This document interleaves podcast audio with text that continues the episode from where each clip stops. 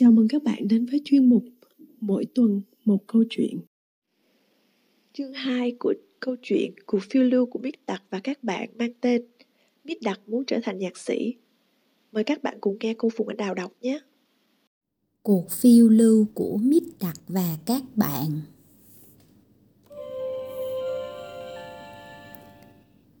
Chương 2 Mít Đặc muốn trở thành nhạc sĩ Mít Đặc mà làm cái gì thì y như rằng chú chỉ làm nửa chừng, nửa vời hay là làm lộn ngược. Khi đọc sách, chú tách bạch ra từng vần mà không bao giờ đọc lên thành tiếng. Và khi viết, bao giờ chú cũng viết theo lối chữ in. Người ta thường bảo là đầu óc chú trống rỗng, trống không, rỗng tuếch. Nhưng không phải vậy đâu, bởi vì thực ra chú cũng biết nghĩ ngợi. Dĩ nhiên là nghĩ ngợi ít thôi. Đủ để đeo đôi giày vào chân chứ không phải là đeo lên đầu chẳng hạn điều đó cũng đòi hỏi chú phải nghĩ ngợi nói của đáng tội, chú không phải là người xấu chú cũng học tập, nhưng chú muốn biết ngay tức khắc mà không phải khổ công rèn luyện gì nhưng điều đó không thể nào làm được, dù là đối với những chú tí hon thông minh nhất các cô chú tí hon rất ham thích âm nhạc và Kèn đồng là một nhạc sĩ xuất sắc. Chú có đủ mọi thứ nhạc cụ và thường hay biểu diễn. Mọi người chăm chú nghe và khen ngợi chú. Mít đặt phát ghen tị lên với kèn đồng. Vì những lời khen đó nên chú đề nghị kèn đồng. Mình định trở thành nhạc sĩ. Cậu dạy mình chơi nhạc nhé. Đồng ý. Cậu ưng chọn nhạc cụ nào? cái nào dễ nhất ấy đàn balalaika nhé ừ cậu đưa cái balalaika của cậu cho mình mình thử xem sao kèn đồng đưa cho bạn mít đặt gãi gãi dây đàn và nói, không cái này kêu khẽ quá cậu đưa cho mình cái nào kêu to hơn đi kèn đồng đưa cho bạn cây violon mít đặt cầm lấy dùng chiếc vĩ cọ vào dây đàn rồi nói Uhm, mình muốn cái nào kêu to hơn nữa.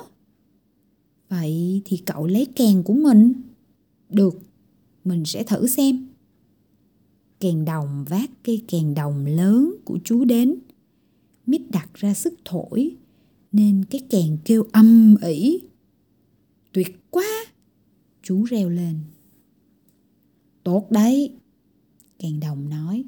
Cậu thích cái kèn thì học chơi kèn đi tại sao tớ lại phải học nhỉ cứ thế là tớ cũng biết chơi rồi mít đặc nói mình thấy là cậu chẳng biết cóc gì hết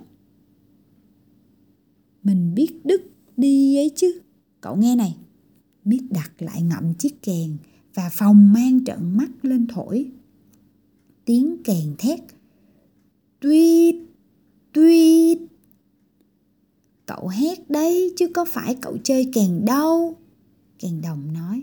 Không, tớ vẫn chơi, chơi mạnh và giỏi lắm. Đột ngốc. Vấn đề không phải là chơi mạnh mà là chơi thế nào cho hay. Nhưng mà rõ ràng tớ chơi cũng hay đấy chứ. À, cậu cho thế là hay à. Nhất định là cậu chả có một chút khiếu âm nhạc nào.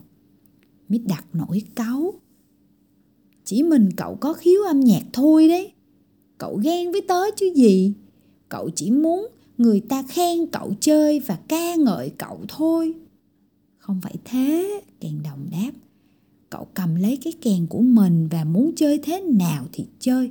Thiên hạ tha hồ ca ngợi cậu bởi vì cậu tự thấy cậu chả phải học tập gì nữa. Được. Mít đặt đáp và chú lại thổi kèn thật tận. Nhưng chú vốn không biết chơi nên cái kèn cứ rống lên và sủa rền rỉ kèn đồng cáu tiếc lắm rồi chú khoác chiếc áo nhung và đeo vào cổ tay một cái nơ hồng giả làm cà vạt rồi đi chơi Tối đến, khi mọi người về nhà, Mít Đặc lại đem kèn ra thổi. Tuyết, tuyết. Mọi người phản đối. Làm gì mà ầm lên như quỷ thế? Chú giải thích. Mình chơi kèn đấy. Thôi đi, biết tốt thét. Cậu làm điếc cả tai chúng mình. Điếc tai? Tại vì cậu không quen nghe âm nhạc của mình. Bao giờ cậu quen thì cậu sẽ không điếc tai nữa. Nhưng mà tớ không thích nghe nhạc của cậu.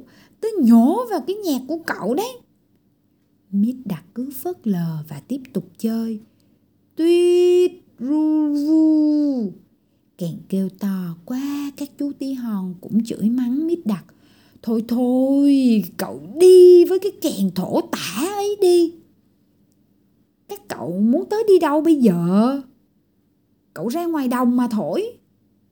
Nhưng mà ngoài đồng chẳng có ai nghe tới chơi. Cậu cứ nhất định là phải có người nghe cậu chơi à? Nhất định. Thế thì ra phố đi, hàng xóm láng giềng người ta sẽ nghe cậu. Mít đặt ra đi và thổi kèn dưới cửa sổ nhà bên cạnh.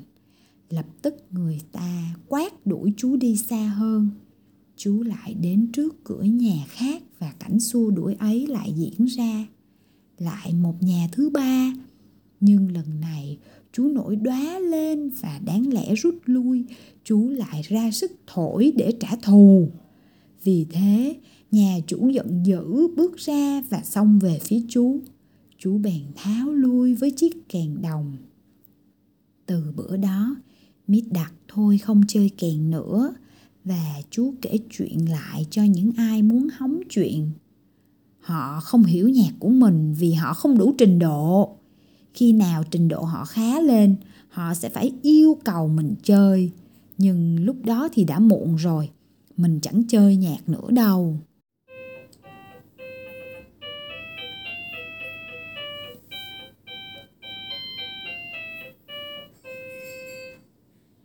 Câu chuyện của chúng ta đến đây là hết rồi.